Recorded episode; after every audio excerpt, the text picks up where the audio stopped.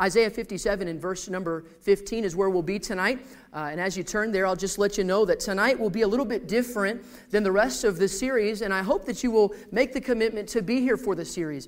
Uh, I, everybody that preaches, any preacher that's worth his salt, is going to be preaching, number one, to glorify the Father, but also to encourage the brethren. And I hope that these uh, messages over the next six weeks will be an encouragement to you. But this first message is going to be very different than the rest. And so I might not do a very good job of giving you an appetizer of what is to come, uh, but it's simply this is just what the Lord had placed on my heart as far as an introductory introductory message is concerned, and so it's a little bit different. It's more uh, more topical and less textual uh, and or less expositional rather. And and uh, over the next couple of weeks, we're going to be doing some character studies, and uh, we're going to be looking at a number of different people uh, in the Old and the New Testament. We'll be all over the place, kind of, but tonight just one verse in, uh, in, in Isaiah chapter number 57. We'll read verse number 15, and I will also mention this. I was maybe unintentionally misleading in my advertisement. When I advertised this series, whenever I was either A, talking to you, or you saw in the video announcements, the series is entitled Shattered Broken People Used by God. And I'd imagine that I want to say probably 100% of us thought of one thing and that one thing you thought of is actually not what we're going to be covering. But I'm almost glad that I set myself up for failure because now I get to preach this message and take a thinking that you're thinking and maybe dismantle it and build off of the foundation that I'd like to go off of. And so that's all I'm going to say about that until the end of the message. Uh, Isaiah 57 and verse number 15, just one verse, then we'll pray. Uh, For thus saith the high and lofty one that inhabiteth eternity, whose name is holy. I dwell in the high and holy place with him also that is of a contrite and humble spirit, to revive the spirit of the humble and to revive the heart of the contrite ones. And so, just for a few moments tonight, in light of our series and this introductory message, I'd like to talk to you very simply, very practically tonight about this detecting brokenness. Detecting brokenness. Again, I, my mind went somewhere else, and I would have liked to have preached a message out of Second Corinthians chapter number 7 tonight, but the Lord wanted me to do this because before we can understand what we're going to go over next week and the weeks to come, we need to learn about detecting brokenness. And you'll find out what that means here in just a moment. Let's go to the Lord in prayer and let's pray for tonight. Lord, I pray that you'd be with me. And thank you so much for uh, this church and, and, even tonight, even the brief moments that we spent uh, praying over the missionaries and praying over the church planters here in the Washington State area. And, and Lord, just giving you glory about what you're doing in our church through the young people and the songs that we sing. I love our church. I love Wednesday night services uh, because it's, it's a break from the week to be able to just come and to bring these uh, requests before you and, and give you glory and honor and praise for what you are doing. But then it's also just a moment where we get to open the Word of God and we get to look and just to maybe make some practical application from your Word. And we don't take that for granted. I think of those who are not able to do that, or, or maybe they're able to do that, uh, Lord, but they don't have a, a church like ours where we're able to encourage one another in what we've been taught, Lord, and grow in grace and in the knowledge of our Lord and Savior Jesus Christ. I pray that you'd help us with this series as we progress through these different characters, even tonight as we build the foundation. I pray that you would help me, give me clarity of thought, that you'd slow my tongue, and that I would speak clearly uh, and uh, enunciate my words where people could understand. I don't desire to preach a message that is written tonight, Lord. I, pre- I desire to preach your word, and I pray that they would come away from it not enamored by anything that I am saying, but rather convinced of a truth based upon your word. I pray that you'd help us tonight in Jesus' name. Amen. Thank you so much for reading with me and praying with me. In the first portion of the book of Isaiah, Isaiah is uh, testifying to a group of people who have experienced their fair share of difficulty. That's the first portion of Isaiah. Really, the first 39 to 40 chapters of Isaiah is built upon that very premise and that foundation. The nation of Israel is about to go into captivity, and uh, Isaiah knows that the people of God are about to experience great tragedy. Some of them are going to lose their homes. Some of them are going to be separated from their family. Uh, some of them are even going to experience death in bondage. They're never going to make it out of bondage and captivity. And so many of them are going to experience great trial and great difficulty. And as a matter of fact, Isaiah himself, history tells us that Isaiah experiences a martyr's death. Just, just does anybody remember how Isaiah dies? Anybody? Sawn asunder. How would you like to be sawn asunder? Sawn in half. That's how Isaiah dies. And so Isaiah, uh, from a very uh, uh, solid position, is, is presenting this to the nation of Israel, and he's telling them that they're about to experience great difficulty. In essence, Isaiah is telling the nation of Israel that they are about to experience great pain physically, emotionally, and spiritually. He's telling the nation of Israel, here it is, that their lives are about to be, one word, shattered. Shattered or broken. They're about to be wrecked in modern terms. They're about, how many of you ever just heard that? About to be, one thing I appreciate about Brother Chip is he always tried to fit modern sayings into his messages, and so I'm going to try to do that. He was wrecked. They're, they're check one. So they're about to experience great defeat. And he's looking at really the tribe of Judah and the nation of Israel, and he's saying, You're about to basically lose everything. How's that for an introduction? You're going to experience great pain physically, emotionally, spiritually. Your lives are about to be, and we could just sum it up into one word. The first 39 chapters would be this shattered. Shattered. But then we notice a paradigm shift in our text, really after chapter 39, and, and, namely chapter number 37. In the last few chapters of the book of Isaiah, it's so controversy, or rather so different than the first chapters, that some contemporary uh, uh, theologians, or rather scholars, believe that it's not Isaiah that's writing. They believe that there's no way that someone would go from what they're writing in the first 39 chapters to the second because they're just so different, they're so contrasting. Uh, and a, a shift is so distinct, again, that they believe that it's not Isaiah. Now, we believe believe it's Isaiah, and I don't believe uh, uh, in that. I believe that it was Isaiah writing, but there's a reason for this paradigm shift and this change. Isaiah gives the nation of Israel a word of prophecy, and he gives them a word of prophecy about a man that is to come.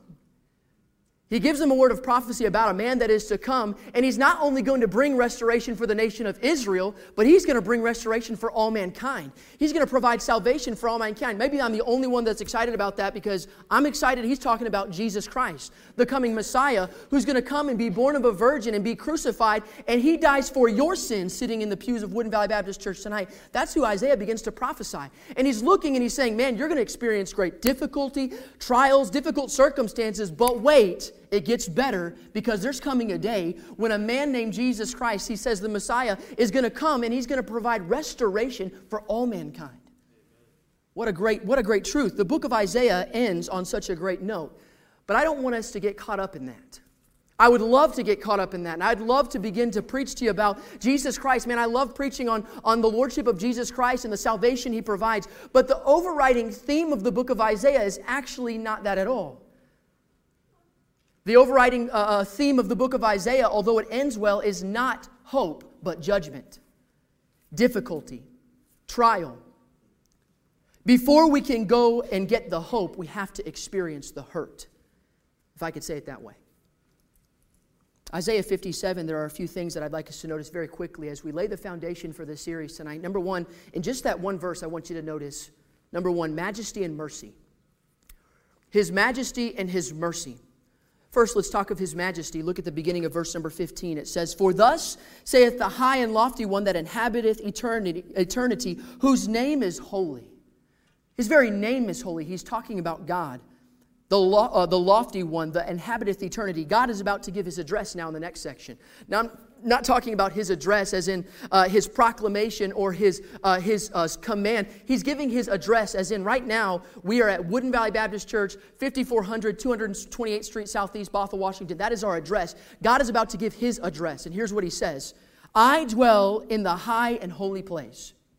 I dwell in the high and holy place. Obviously, he's talking about that high and holy place called heaven. Pastor's been preaching uh, really the past two weeks on this place called heaven, and it's a great place. It's a magnificent place. Lamar, what's the significance of that? What's the big deal? Obviously, we know that that's where he resides. Do we know that he resides in heaven?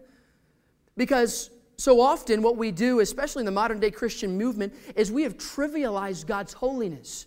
We have trivialized God's holiness. We've tried to confine him in our box. And, and I hate the slander and I hate the terminology that people use. That's my God. And he is holy and he is exalted above every name because he is holy. He resides there in heaven. It's a physical place that he resides there. Why? Because he is holy. But he doesn't just say where he is locationally, he also says who he's with. He gives a second address. Verse number 15, it says, I dwell in the high and holy place, that is heaven. But then he says this I dwell in the high and holy place with him also that is of a contrite and humble spirit, to revive the spirit of the humble and to revive the heart of the contrite ones. Again, he gives his first address, that is the high and holy place of heaven. But the second address that God gives is that he inhabits with him there in the high and holy place those that are of a contrite and a humble spirit. And when we consider the word shattered, that's what the title of the series is shattered. Broken people used by God. When we consider that word shattered, it can be a difficult word to define. Now, the dictionary defines the word as broken into many pieces or damaged and destroyed. That's the literal definition of the word shattered. But when we are using it to describe what I'm talking about, and that is the events of someone's life and maybe their disposition after they've experienced those kind of difficult circumstances, it's not really something that you can uh, describe, but rather something you can detect in someone's life. Do you understand what I'm saying? When someone has been through something that is difficult, you can't necessarily get a paper and pen and begin to write how they feel, but you can see exactly on their disposition in their face hey, that's a broken person. Do you know what I'm talking about? The spirit is broken. It's more of an attitude and a spirit rather than an action. Matthew chapter 5 and verse number 3 says, Blessed are the poor in spirit, for theirs is the kingdom of heaven. Blessed is the poor in spirit, for theirs is the kingdom in heaven. And then verse 15 of our text in Isaiah 57 says, For thus saith the high and lofty one that is inhabited eternity, uh, inhabiteth eternity, eternity, whose name is holy. I dwell in a high and holy place with him also that is of a contrite and humble spirit. We have an Old Testament example and a New Testament example, two different verses saying the exact same thing in different ways. Poor in spirit in Matthew chapter 5 and verse number 3, and then he says contrite and humble spirit in Isaiah 57 and verse 15. And here's how those words can be translated. Those words, poor in spirit, uh, uh, the humble, the contrite, we could interpret it this way broken and shattered, crushed those are those words uh, contrite and humble and poor. Matthew 5 and verse 3 says, Blessed are the poor in spirit. And Isaiah 57 says that he who is holy and, and he dwells in the high and holy place, he dwells with them that are of a contrite and a humble spirit. So, based off of those two verses, and I need you to pay attention, I need you to connect the dots here because I can't go any further until we do. Based off of those two verses, we can conclude that the product of brokenness is what? Blessedness. I, I, I, steal it from Matthew chapter 5 and verse number 3. Blessed are the poor in spirit. So, the brokenness that you experience, the product of that is what? Blessedness. So we can again deduct that the product of brokenness is blessedness. We could say it a different way. The product of brokenness, this is going to sound so, so, so, uh, it doesn't make sense in the world standards, but the product of brokenness, we could say it this way, is joy. Wow. Wow. The product of brokenness is joy. That's the opposite of what the world will tell you. That's what God says in His Word right there in Matthew 5, verse 3, and Isaiah 57 and verse number 15. The high and lofty one lives uh, in the high and lofty place, inhabits the hearts of the shattered. What joy. Now, just don't answer out loud, just kind of think to yourself. But when I said the word brokenness, or maybe you saw it on the screen, whenever you think of brokenness, what does the world think of? What does the world think of? Brokenness. They think of shattered. Maybe they conclude that brokenness equals weakness. That is exactly what they would portray to you. That they, and, and, I mean, that's the, that's the battle cry of the, of the modern progressive, not Christian movement, but just the watered world movement and the worldview that everybody has is you got to pull yourself by your own bootstraps. Be strong. Depend upon yourself. Speak your truth. Weakness is found in brokenness. So don't be broken. You need to be whole. You need to be unbroken and unshattered. That's the way the world thinks, but that's not the way that God views it. That is not God's perspective. The world sees brokenness as weakness, but God sees brokenness as wholeness and fullness. Why is that? Because not only do we see his majesty in verse 15, but we also see his mercy. His mercy.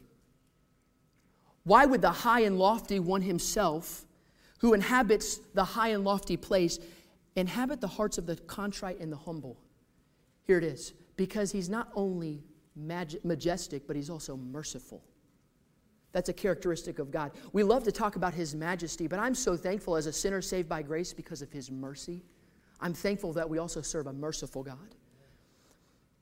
In our brokenness, we only get to experience the joy of his majesty because of the magnitude of his mercy. Think about that statement right there. It is such an amazing thing to be able to experience the magnitude of God's majesty, but we cannot experience the fullness of His majesty without first experiencing the fullness of His mercy. So we don't only see the majesty and the mercy, very simply, number two, we see brokenness and unbrokenness.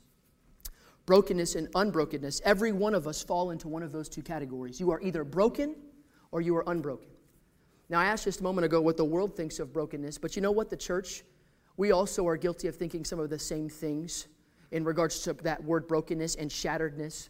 We kind of are along the same uh, mindset as the world in that brokenness is weakness. And we experience that maybe on a Sunday morning whenever we walk into Woodin Valley Baptist Church, and those who are sinners act like they are not. Maybe you put on a suit and a tie, and maybe, you, uh, I mean, you're, you're pressed and you walk in smiling with your kids, and everybody's well behaved, and we try to portray something that we are not, and that is we got it all put together. I got it all put together. And, and the world likes to, to reprimand us for that, and we like to say, oh, oh yeah, the church is full of, uh, not full of hypocrites. Yes, it actually is full of hypocrites. You're looking at one, and I'm looking at several.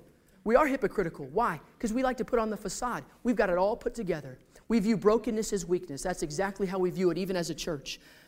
God is looking to inhabit those of us who will say, Actually, I don't have it all put together. Actually, I am broken. I don't have it all figured out. And I want to make sure that I draw this distinction. There is a difference between what I'm talking about, brokenness, and defeated spirit. Okay, I'm not talking about having a, a, defeated spirit where you are either wallowing in your pain because of circumstances or maybe you're wallowing in guilt because of your sin. Hey, it's all under the blood. Aren't you thankful for the blood of Jesus Christ that cleanses us from all, uh, all of our sin and unrighteousness? I'm not talking about having a defeated spirit. I'm talking about having a broken spirit. 2 Timothy chapter 1 and verse 7 says, For God hath not given us the spirit of fear, but of power and of love and of a sound mind. The spirit of brokenness that Isaiah is talking about here is not the spirit of defeat. Here it is it is the spirit of humility and self awareness because of our sin. Did you hear me? He's not talking about a defeated spirit. He's talking about a spirit of humility and self awareness because I know who I am. I know my shortcomings. I know my infirmities. I know my sin. Here are a few examples that we could look at in Scripture. You got Saul and David. Saul and David. And I won't, I won't labor long on this, but in 1 Samuel chapter 15 and verse number 24, we see Saul is coming to the uh, end of his uh, reign as king over Israel. And uh, verse number 24, it says this And Saul said unto Samuel, I have sinned. For I have transgressed the commandments of the Lord and thy words because I feared the people of uh, uh, people and obeyed their voices. Skip down to verse 30. It says, Then he said, I have sinned, yet honor me now, I pray thee, before the elders of my people and uh, before Israel, and turn again with me that I may worship the Lord thy God. So Samuel turned again after Saul, and Saul worshiped the Lord. You say, Lamar, wow, what a broken spirit that Saul must have had. He got it right at the end of his life, and his spirit was broken, and he was made whole. Listen, Saul was no more concerned about his sin than he was concerned about his reputation and his legacy that he would leave behind with the elders of Israel. That's exactly what he was telling Samuel. He says in verse number 30, he says, Then he said, I have sinned. What a great statement. But he follows it by saying this Yet honor me now. Yet honor me now, I pray thee, before the elders of my people and before Israel, and turn again with me that I may worship the Lord thy God. When confronted with his sin, Saul was worried more about saving face. He was worried about his reputation. Saul was, uh, uh, uh he was not broken. He was not humbled. He was not a contrite of the contrite spirit. What about David, though? I, I mean, humanly speaking, we can compare the two kings, and you know what? Humanly speaking, the sin of David, I said humanly speaking, the sin of David was probably greater than Saul's. I mean, we know the story. He comes and he sees Bathsheba bathing on the roof and he desires to be with her intimately. And so he is with her intimately. She's great with child. He realizes that she's great with child, and then he tries to cover up his sin by sending Uriah to the front lines of battle, a suicide mission, and he has Uriah killed in battle. And I love the story. I love exactly how it unfolds, the beauty of the scriptures, and how Nathan the prophet comes and he points the finger, and actually, he doesn't point the finger in, in, uh, in, the, in the face of David quite yet. He comes and he really gives kind of like a false narrative, and he says, I want to tell you about a story about something that happened in the kingdom. There was a man, and he had a sheep. And that's all he had was this sheep. And there was another man who had a lot more than a sheep. He was throwing a party on the top of a hill, and he wanted, some, uh, he wanted to provide meat uh, for his party. So he went and he stole the sheep from the man who had nothing slaughtered the sheep so that he could provide for his guests. And David becomes wroth and he's upset. And he says, You know what? We need to punish this man. This man needs to, eh, eh, he needs to experience the full force of the law. Matter of fact, he needs to be put to death. And I want you to look at the contrast really quickly. We saw here's, here's, here's the response of Saul when he's confronted with his sin. I have transgressed the commandments of the Lord and thy word. Why? Because I feared the people and obeyed their voice. Doesn't even take ownership for his sin. But then Nathan looks at the face of David in 2 Samuel chapter 12 and verse number 7 and he says, Thou art the man. Thou art the man. Thus saith the Lord God of Israel I anointed thee king over Israel, and I delivered thee out of the hand of Saul. Skip down to verse number 13. And David said unto Nathan something similar I have sinned against the Lord. Psalm 51 and verse number 3 gives us more of an insight on David's response internally. He says this For I acknowledge, what's, is, that, is it up there? For I acknowledge what? My transgressions. For I acknowledge my transgressions, and my sin is ever before me. Against thee and thee only have I sinned, and done this evil in thy sight, that thou mightest be justified when thou speakest, and be clear when thou judgest. Takes full ownership and says, It's all me. It's all me. It's not anybody else's fault. He doesn't blame anybody else. He takes ownership for his sin. And then look what he says in verse number 17.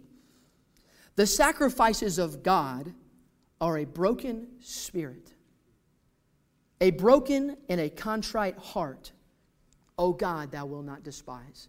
Sounds an awful lot like Isaiah 57 in verse number 15. A broken and a contrite spirit, O God, thou wilt not despise. We won't turn there, but Luke 7 gives us another example. Luke 7, there's a couple of New Testament uh, references I'd like us to look at. We've got the woman with the alabaster box and the Pharisee Simon. I love the song that Miss Ashley sings, Alabaster Box. It's one of my favorite songs that, in general, but especially the ones that she sings. How many of you heard her sing it just a couple of weeks ago and the message and the richness of that song? This woman in Luke 7, she, all the Bible says of her is that she was a sinner. Doesn't say her name or anything else about her other than she's a sinner and she experiences she experiences renewal because of jesus christ. And jesus is invited to this uh, this feast by simon the pharisee and she shows up at this feast and we know the story. She breaks her alabaster box and she begins to pour the ointment over the feet of jesus and she washes the feet of jesus with her tears and with her hair the bible says. And the only thing uh, the only thing broken was not just the alabaster box but it was her spirit. Why? Because she knew who she was. She rather knew who she was down here but knew who he was but then the Bible says that Simon the Pharisee, the one who invited Jesus to this, this feast, very different spirit. Doesn't even speak out loud, but speaks within himself, and he says, Man, if Jesus knew who she was, he would not be letting her do what she's doing. He would not be fellowshipping uh, with, with this lady that is, that is uh, this, this reputation as a sinner. Contrast broken and unbroken.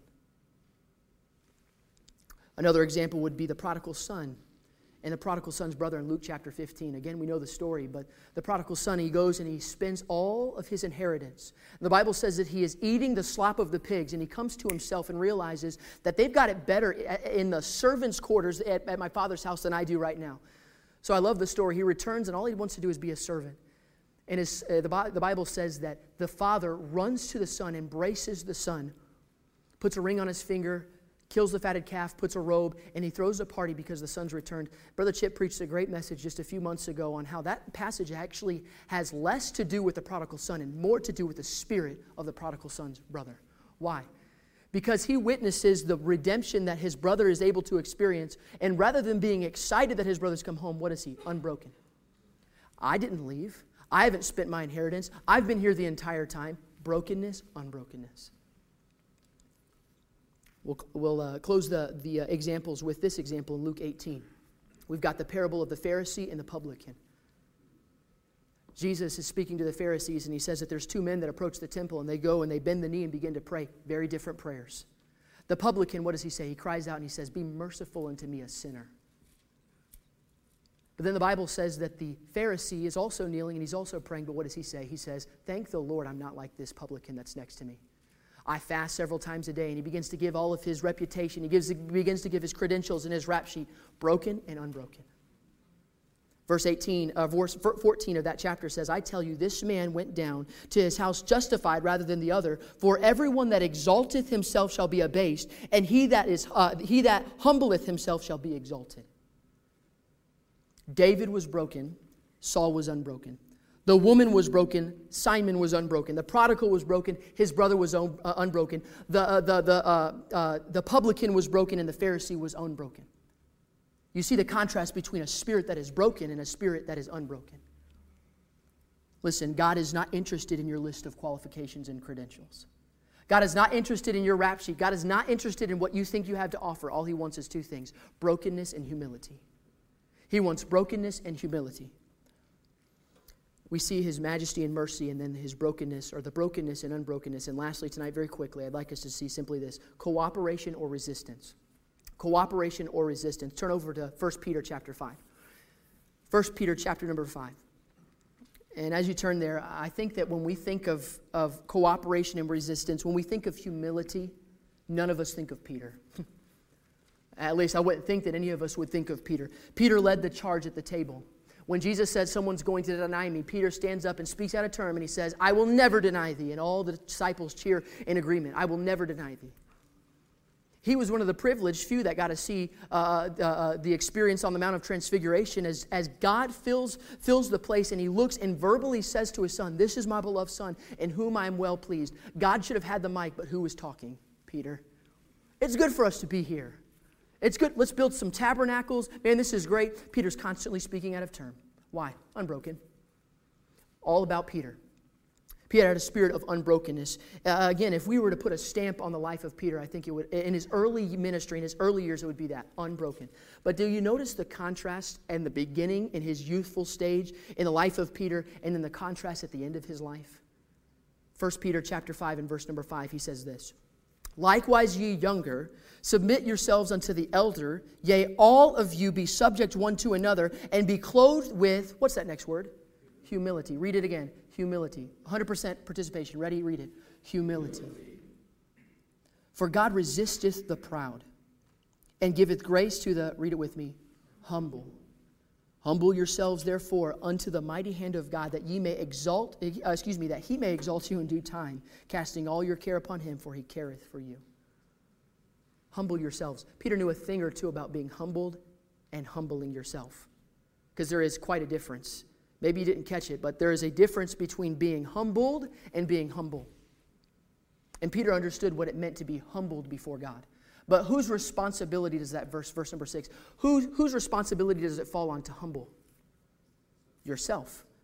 Humble yourselves, therefore, under the mighty hand of God, that he may exalt you in due time. Again, Peter knew firsthand what it felt like to be humbled, and he's pleading with everybody that is listening in 1 Peter 5 hey, humble yourselves and let Christ exalt you in his due time, casting all your care upon him, for he careth for you. Peter knew firsthand what that resistance felt like. He knew what it meant to be prideful and arrogant and to experience the resistance, that relationship of resistance that you ought to have closeness with. Why? Because of his arrogance and pride.